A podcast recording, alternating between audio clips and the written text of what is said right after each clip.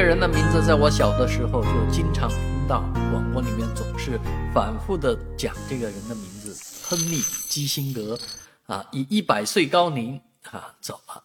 这个基辛格今年早些时候居然还来了一次中国，啊，这个有关方面也特地为他做了一个寿宴，啊，非常具有中国味道的一一一个盛盛宴。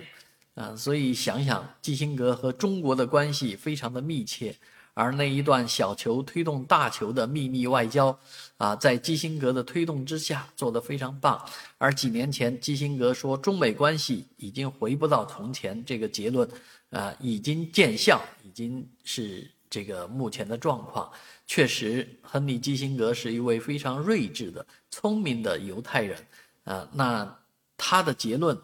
在未来。会让中美关系走到何方呢？啊，我们非常遗憾，这位百岁老人不能让中美关系完全的复合，但是也期待着中美关系能够在将来走向紧密。